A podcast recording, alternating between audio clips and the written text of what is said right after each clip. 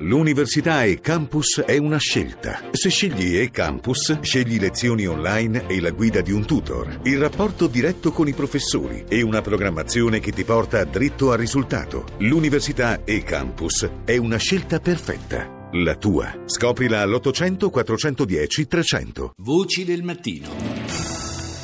Iniziamo allora, iniziamo con una notizia dell'ultimo ora, notizia della notte, perché Stati Uniti e Russia hanno messo a punto un piano per, un, per, cessare o almeno ridimensionare le ostilità in Siria e aprire quindi la strada a una transizione politica che possa mettere fine a un conflitto che dal 2011 ha provocato più di 290.000 morti. L'annuncio è stato dato a Ginevra al termine di una maratona negoziale di oltre 13 ore tra il segretario di Stato americano Kerry e il ministro degli esteri russo Sergei Lavrov.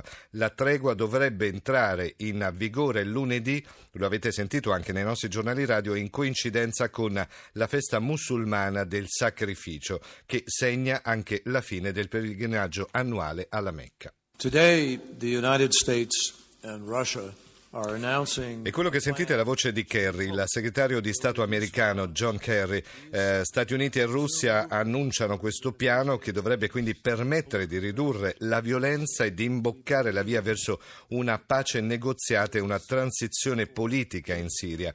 Eh, ha detto appunto il capo della diplomazia di Washington, che stiamo ancora sentendo in sottofondo, nella conferenza stampa che è stata tenuta insieme al collega russo, questo a Ginevra, e ha poi aggiunto accettiamo di fare un passo ulteriore perché pensiamo che la Russia e il mio collega, riferendosi ovviamente a Lavrov, possono eh, fare pressioni sul regime di Assad affinché ponga fine a questo conflitto e venga al tavolo della trattativa. Kerry poi ha annunciato anche che se il cessate il fuoco sarà rispettato per una settimana, le forze militari statunitensi coopereranno con quelle russe nella lotta contro lo Stato islamico e gli altri gruppi terroristici.